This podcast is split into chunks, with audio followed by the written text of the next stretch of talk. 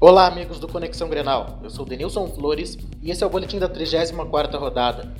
O Inter foi até São Paulo enfrentar o Palmeiras e saiu derrotado por 1 a 0. O gol foi do ex-colorado Cleiton Xavier, que desviou após cobrança de escanteio. O Inter teve poucas chances para buscar o empate, porém foram de arremates de longa distância. A melhor oportunidade foi com Anderson, que chutou por cima.